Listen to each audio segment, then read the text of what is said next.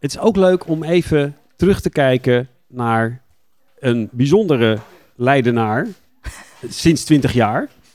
Ehm, die, ja, de Leidenaar met de zachte G. De meeste mensen weten dan al over wie ik het heb, namelijk Zoe van de Kerkhof natuurlijk. Sinds uh, meer dan een jaar nu stadsdichter. Ja. Ehm, maar ook fotograaf. Ja, ja. En dat vond ik eigenlijk wel heel erg leuk. Ja. Het hele... Uh, uh, een, een, iemand die bezig is met taal, beroemd is geworden in Leiden met taal. Ja. Maar als je op de website kijkt, zie je daar heel bijzondere beelden. Ja, nou ja, dat weet ik niet of het bijzonder is. Maar nee, ja, ik heb eigenlijk uh, vroeger altijd wel heel veel geschreven. Hè, dus poëzie of gedichten, versjes, hoe je het allemaal zegt. En toen heb ik op een gegeven moment mijn camera gepakt. En uh, ja, ik, heb zelf leren fotograferen, cursussen gedaan, van alles gedaan. Om ja, ik vind fotografie echt fantastisch.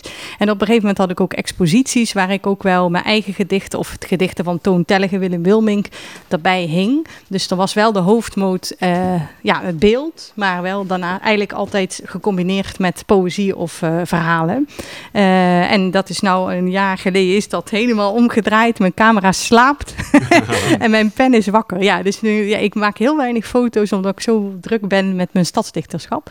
Ja. Maar die foto's, dat zijn niet alleen maar kiekjes van Leidse meeuwen. Nee, dat is wel mijn grootste liefde. Maar nee, uh, nee het is vooral reis. Ik ben antropoloog. Ik heb antropologie in Leiden gestudeerd. En uh, ja, ik, ik, ik, reis heel graag en de, ja, ik bekijk graag de wereld. Dus het, waren, het zijn vooral straatfoto's ja, foto's van uh, mensen, vooral. Ja. Wat, wat zoek jij? Wat is voor jou, wat zijn die situaties die je zoekt? Want het, mensen die kunnen natuurlijk voor de radio niet zien, maar het zijn heel verstilde foto's. Ja, ja. Waarbij mensen worden uitgelicht en de omgeving bijna soms, dat je bijna niet weet waar het is. Maar heel, ik heb het gevoel dat er een verhaal wordt verteld. Ja, dat is wel, denk ik, achteraf misschien mijn bedoeling. Ik zoek wel altijd de stilte van een stad.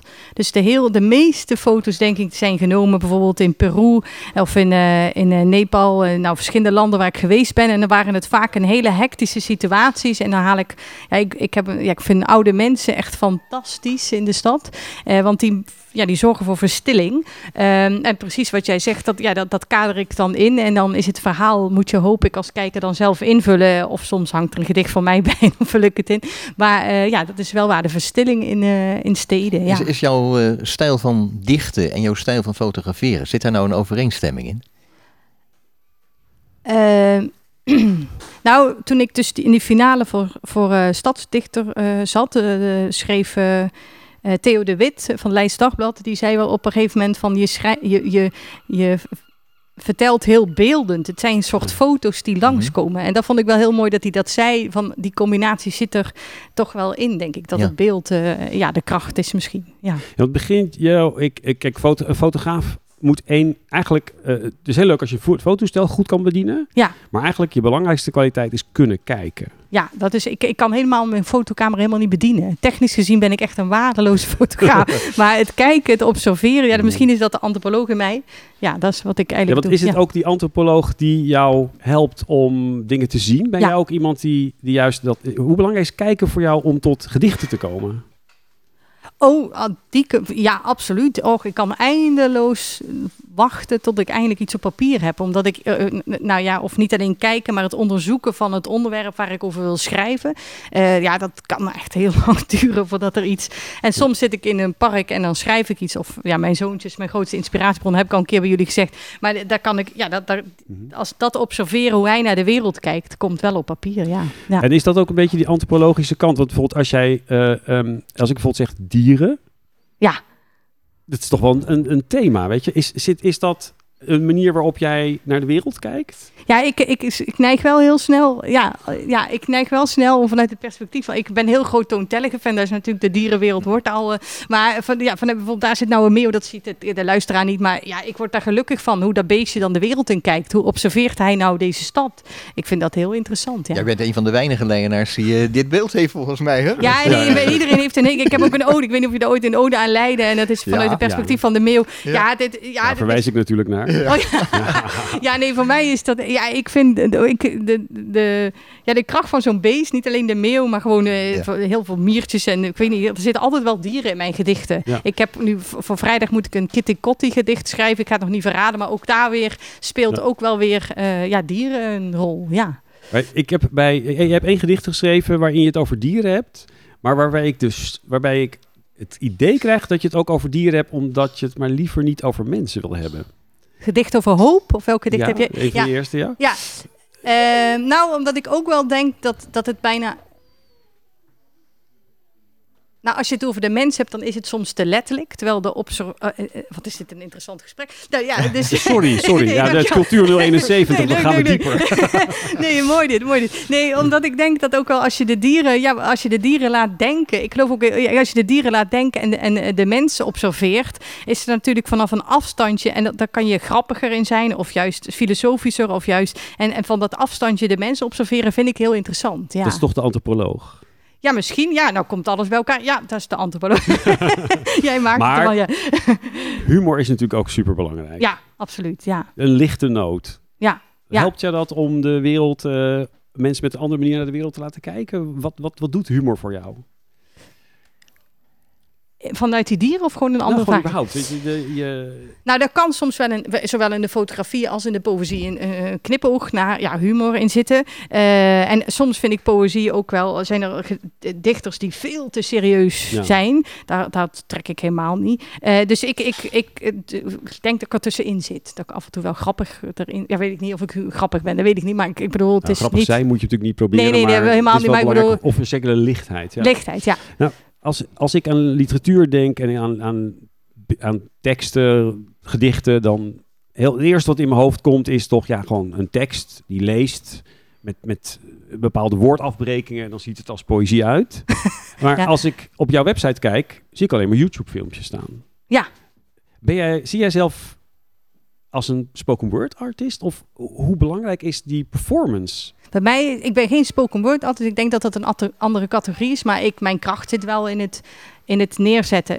Ja, ik vind het, dat, het is altijd heel lastig. Als ik dus een opdracht krijg, zeg ik eigenlijk ook altijd van tevoren. Eh, ik ga, dat is vaak eens opdracht is het schrijven en dan het laten zien. Eh, en dan zeg ik altijd, dat is de volgende. En achteraf krijg je van mij de tekst. Want volgens mij, als ik dat samenvoeg, is volgens mij, eh, ik, is mijn kracht meer het vertellen dan ik denk dat ik literair gezien misschien niet zo een hele goede dichter ben, maar misschien in combinatie. Andere mensen die, Oh, andere mensen bedenken. Maar in eh? combinatie met, mijn, met het neerzetten. Ja, ik, ik hou wel van het neerzetten van een gedicht. Ja. Dus hoor jij jouw stem ook? Ben je ook met die prosodie heet dat dan? Hè? Dus dan ben je ook met die, die hoe het klinkt eh, heel erg bezig tijdens het schrijven. Schrijf je ook eigenlijk je sprekende stem? Eh, eerst begin ik wel met. Dus ik, ik loop heel vaak door de kamer. Of, dat weet ik niet waar. En dan ga ik gewoon hardop eh, ja, eh, ideeën bedenken. En dan ga ik snel opschrijven. En dan weer snel opschrijven. Of vaak onder de douche ook. Dan zit ik met- ja. Dus dan komen er ideeën. Dus dan is het wel de sprekende stem. Maar dan probeer ik het daarna wel. De alliteratie of de mooie klanken. Probeer ik het wel poëtischer te maken. Maar het begint met mijn, ja, met mijn stem. Dat hoor je ook. Hè? Het is natuurlijk, eh, het is, ja, gedichten zijn heel vocaal, zou je kunnen zeggen. hè. En ehm, ja, je brengt ze ook met heel veel energie. Dat is Oh. natuurlijk, eh, dat is iets wat eh nou, mensen al, ik denk dat dat ook zeker geholpen heeft bij het winnen. Jij was bij de, je hebt het gezien, hè? De, Ik heb het de gezien. battle oorspronkelijk. Ja, ja, ja, van ja. de- En eh, eigenlijk ben ik wel benieuwd of eh, je van plan bent om eh, nu ook nog even wat gedichten voor ons en voor onze luisteraars eh, voor te dragen. Want Ja, daar gaat het tenslotte toch om bij Ja. Lijkt me een heel goed idee. Ehm, ik, wij hebben nog een muziekje in de, in de aanbieding. Dan doen we het En daarna. dan gaan we na het muziekje een mooi gedicht luisteren. Zomer. Ja, Nina van der Velde van Velvet had het er net al over. Fatuma Diawara, grote ster in de wereldmuziek met het nummer Nzera. Eh, Zeer aanstekelijk.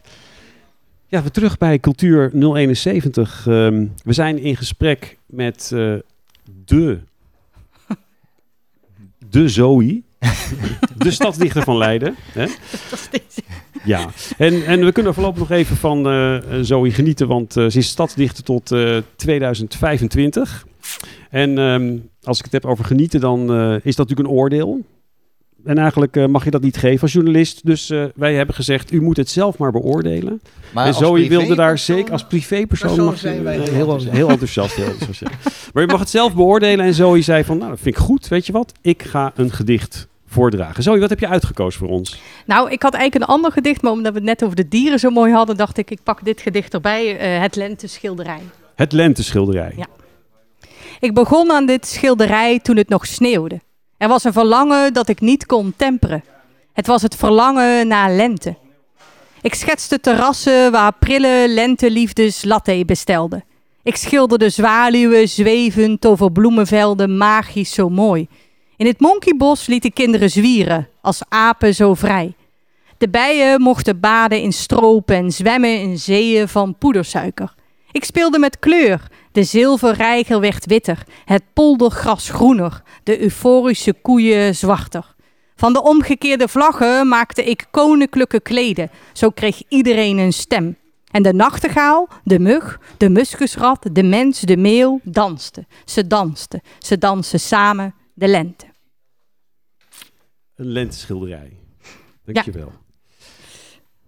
Ja, ja we hadden het net met elkaar over dat kijken zo belangrijk is als je dichter bent en ook als je fotograaf bent.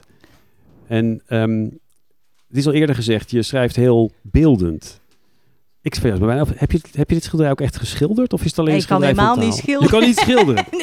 nee, nee, laat ik andere mensen misschien heel graag is dit een van je foto's. Ja, misschien is het dat. Ja, ja, ja. Dus, dus ja, dat kan. ja. ja.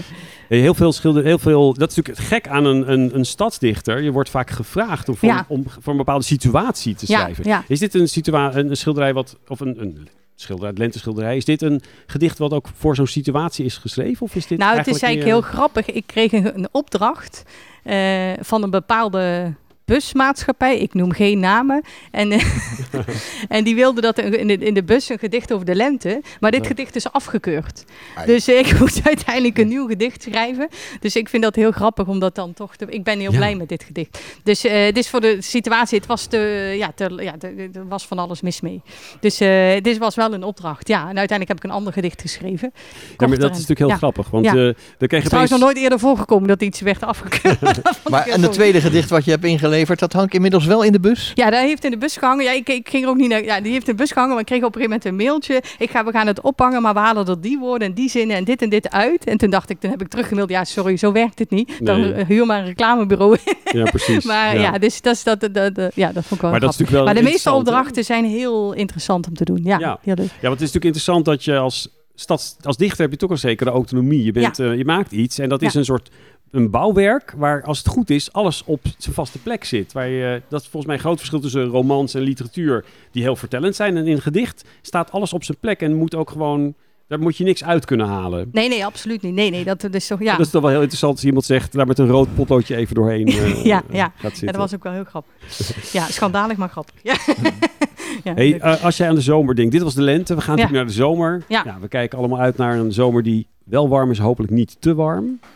Uh, ja, heel veel mensen. Wat is zomer? Waar, waar denk je aan bij zomer? Je denkt uh, toch aan uh, zomerliefdes, aan reizen. Ja. Waar, waar denk jij aan bij de zomer? Ja, ik hou heel erg van de zomer. Ik denk dat ik zonnepanelen op mijn hoofd heb. Ja, ik word echt heel erg beter van zon. Ik kan heel slecht tegen de winter. Ja, ik, dus het verlangen naar de lente was echt wel uit mezelf. Ja, ik, ik, ik, ik, hou, ja, ik, hou, ja, ik kan heel goed tegen hitte. Ik, ik word er ja, heel blij van. De vrolijke mensen, terrasjes eten en leiden wat bruist. Hè. Dat is natuurlijk hartstikke mooi. Ja. En meeuwen? De meeuw, ja joh, die is overal ja, altijd. Is overal altijd. Ja, dus zij blijven altijd mijn helden, elk seizoen. Ja. Zou jij tot slot ons nog een uh, zomersgedicht kunnen ik heb een liefdesgedicht. Ja, zomersgedicht heb ik nou niet bij de hand, maar een liefdesgedicht. Hoort er ook een beetje bij de voor mij ook wel zomer. Ja, er was een opdracht om, uh, om uh, een wetenschappelijke opdracht eigenlijk om liefde. Uh, in, ja, er was een wetenschapper die ging uitleggen wat liefde was. En daar moest ik een gedicht over schrijven om uitleggen wat maakt liefde blind. En een van de verhalen was dat je als je in de cloud zit, zei die wetenschapper, dan ja, op een gegeven moment val je uit die wolk. en dan houden de chemische stoffen in je hoofd op. En dan kletter je gewoon keihard van die wolk af. In de cloud. Ik zag een man met een rode ballon een diepe buiging maken. Zonder zijn ogen te knipperen zei hij: Welkom, welkom. U bent gearriveerd in de wolken der liefde. Neemt u plaats. Ik nam plaats en kreeg een bril, 3D roze.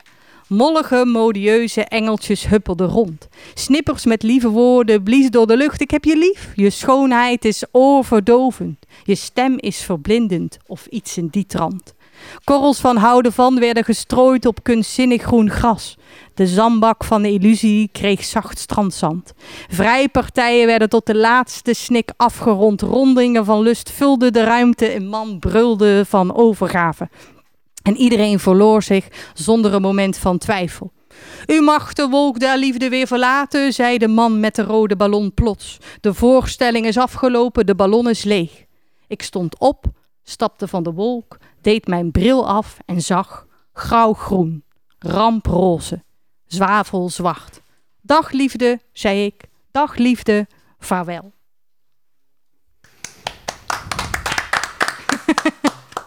Dankjewel. Eentje om nog even over na te denken tijdens de vakantie. Dankjewel, Maar Zoe. blijf vooral op de wolk zitten in de zomer. Ja, Ja, gaat donder pas in de winter om, eh, ervan af. Ja. Ja, precies. nou weet ik alleen niet of dat een digitale wolk moet zijn... of dat je misschien gewoon even echt op een grasveldje moet gaan zitten. Ja, in de zon. Dat lijkt me beter. Dat was Zoe van de Kerkhof bij Cultuur 071.